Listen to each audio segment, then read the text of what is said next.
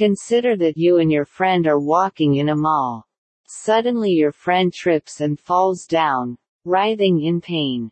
Now what will you do to appease him? Will you fall down and get beaten up too? No. Similarly, why do you also cry when he cries that someone has died in his house? Don't we always think that we shouldn't give our bodies a hard time? The same goes for the mind. We should neither give sorrow nor take sorrow from anyone.